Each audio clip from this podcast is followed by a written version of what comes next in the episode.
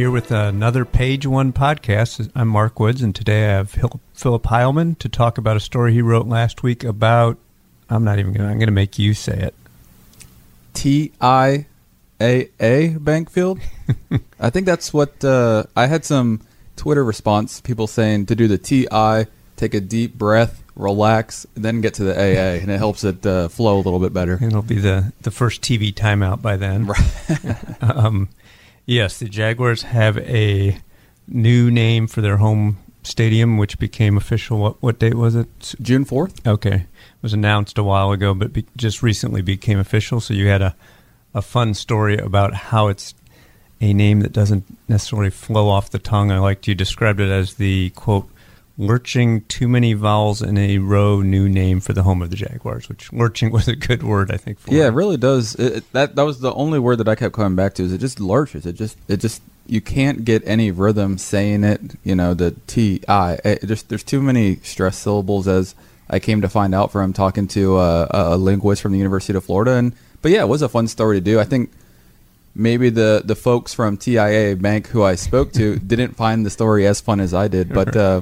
pretty good response. I think some people uh, thought it was pretty interesting. And so it's the fourth name, right? What are, what are, what names has the uh, stadium had through the years? Yeah, well, it opened as Jacksonville Munis- Municipal Stadium, which is also not another good right. one. And then they had the ten year contract with Alltel, and then Everbank, and then there was Jacksonville Municipal in between those two. So, all in all, the fourth actual name, but it's kind of the fifth iteration, I guess, because Jacksonville Municipal came and then left and then came back. So. And right, and a lot of people have, as you pointed out, just call it. Some people still just call it the Gator Bowl, right? And and and want that to be the official name. Yeah, I went back and looked because as you as you mentioned, it was officially changed June fourth, but it had been sort of revealed in February. So I went back and looked at you know what the comments were at the Times Union's uh, Facebook page and News for Jackson, just sort of wanted to see what people were saying, and I was sort of surprised at how many people still connect with that Gator Bowl name, and I, I think it's probably because it's still in the lexicon because you've got the bowl game at the end of the year that people still sort of think about, and they had probably the same complaints with TaxSlayer. They wanted to bring that back to the Gator Bowl, and it just was uh, coming up for next year. So, yeah, a majority of the comments were people just saying they wanted some sort of Gator Bowl, and then some of them got a little zestier than that. But uh, we we snuck a, a, a, one reference into the paper, which I was surprised made it, but it did, so that's okay. yeah. And which one was that? Yeah, that was uh, T and A Bank Field, which yes. I'll let the listeners decide for themselves what that could mean. But uh, right. it's a family paper. I think it's still a family paper, even though we're not family owned. But yeah, uh, right. but yeah, it's, uh, I, I think people had some fun with it. You know, it is sort of you know TIAA Bank was started in 1918. It's New York City based.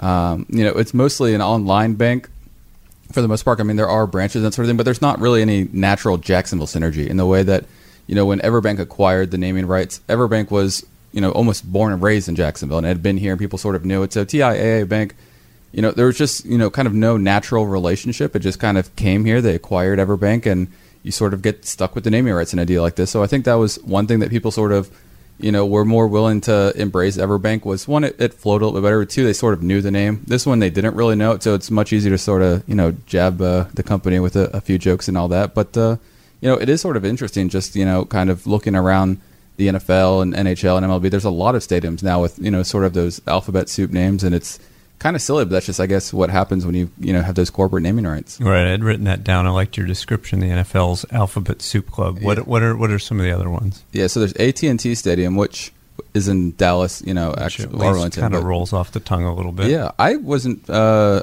even familiar with the fact that AT and T has baseball, basketball, and football. Right. Which is sort of interesting. And then there's M and T Bank Stadium, which is in Baltimore but it's actually a company that was started in Buffalo, and it's like the longtime official bank of the Buffalo Bills, but yet it's the name of yeah, that's the Ravens Stadium, which is sort of interesting. And then there's also NRG Stadium in Houston, which that to me is my personal favorite because you can have some fun. I mean, it's an energy company essentially, right. and it's NRG energy, you know, so it sort of has you know kind of uh, some natural wordplay there, which you certainly don't get here. But uh, yeah, so those were the other three that stuck out, and then the NHL has one down south in Florida, I think um, BB&T mm. Center, I think, is uh, for the Florida Panthers. The one I liked also for the Penguins was the PPG Paints Arena or Paint Center, something like that. So there's all kinds of crazy ones when you got there and you you know you sort of watch these games and they say you know welcome to so and so yada yada yada and then you don't really think about it again. But when you go back and look, it's like man, this is it's kind of funny when you go back and actually pay attention. Right. Yeah, I was thinking about how you know once upon a time we had you know family names. There were um, you know Ebbets Field and Wrigley Stadium, Busch Stadium, but but even those were often they were somewhat corporate names. I mean, Wrigley mm-hmm. was Wrigley Chewing Gum, Busch is Anheuser Busch. Um, so it's not this, you know, it's not this. I, I, guess I don't get bothered by the idea of having corporate sponsors. Uh, um, I guess I've gotten used to it now. Um, yeah. But you grew up with you, you, grew up with Fenway Park, which that's uh, what I think it's just from the area Fen, of the Fens. The Fens. Yeah, yeah, So it's more of the area of town that it's in, and yeah. So yeah, you know, being 26 myself, you know, a lot of the stadiums that I've sort of grown up, you're kind of used to the, you know, kind of this real corporate uh, sounding names that are already taken over. But I, I like the ones that are even like Pittsburgh, like Heinz Field. That's you know obviously a company you know as well, but it just it sort of feels like it has a local connection. Right. those are the ones that I sort of like. Is you know even if it is you know corporate sounding and you kind of understand it if it does have that local connection to the area it's like okay well this is a company but it's sort of our company. Right. Yeah i mean i think i remember people saying they didn't like target field but target is a minnesota minneapolis so i mean that felt like a natural mix to me. Mm-hmm. um, so with this one people have said uh, a lot of people said we need a nickname right? Right. And what, what what did you come up with there? Yeah i mean Everbank was sort of the bank, and I think a lot of people bought into that, the lock down the bank idea. And, you know, I sort of uh, heard from people who just said, well, what about the T Bank or the TIAA? And that to me is a little, I kind of like the T Bank or just the T, which, you know, I don't know if you're TIAA, if you want that, you know, not really a, a lot of synergy there for you, but the T is kind of cool in terms of, uh, you know, just, it's something short, punchy. Right. You know, you kind of you know brand that a little bit. But I think the bank is probably the easiest one to go. It makes the most sense. You can you know have a lot of fun. You know, sort of you know lock down the bank. You know, take it to the bank. That sort of thing. So that that to me is what I would stick with. But I'd be open to the idea of the T or something like that.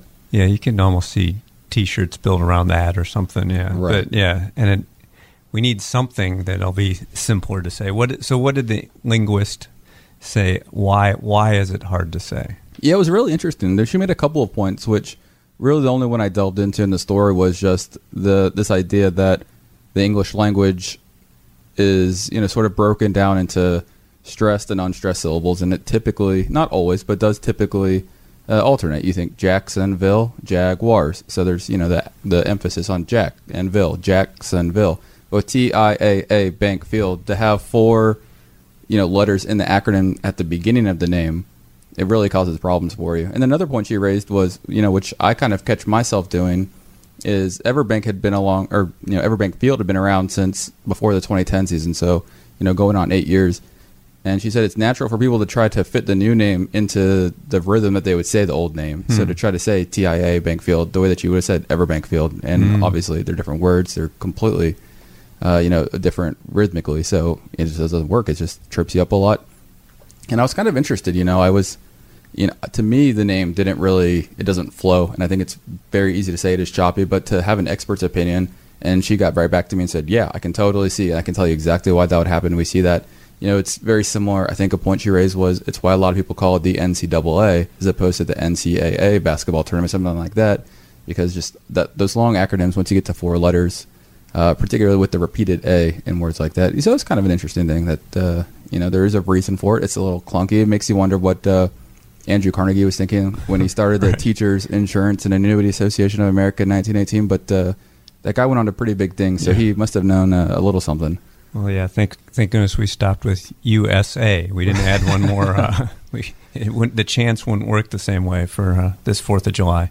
Um, I also was thinking about how when uh, Jaguars owner Shad Khan bought Wembley earlier this year, the the, a lot of the Brits were upset, and one of their concerns, if I remember correctly, was he's going to rename the he's going to rename the stadium, which I think he said no, I'm not renaming Wembley, right? Yeah, I don't think he will. I don't think uh, you know he.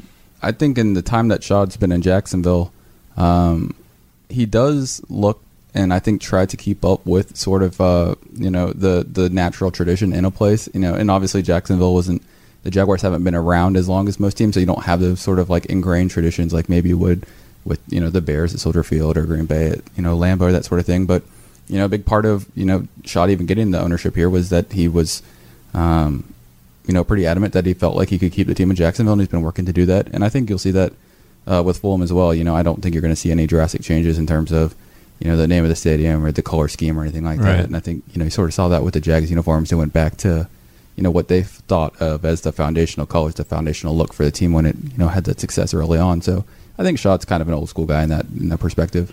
Right. Yeah, I don't think he'd. I mean, there'd be such a blowback in England to re, to put a slap a corporate name on Wembley. But I'm also kind of amused. I remember thinking that um, the you know over there they they they wouldn't they would never put a corporate name on that stadium, but their uniforms on you know, Premier League, you know, the highest level of club soccer, and they are covered with.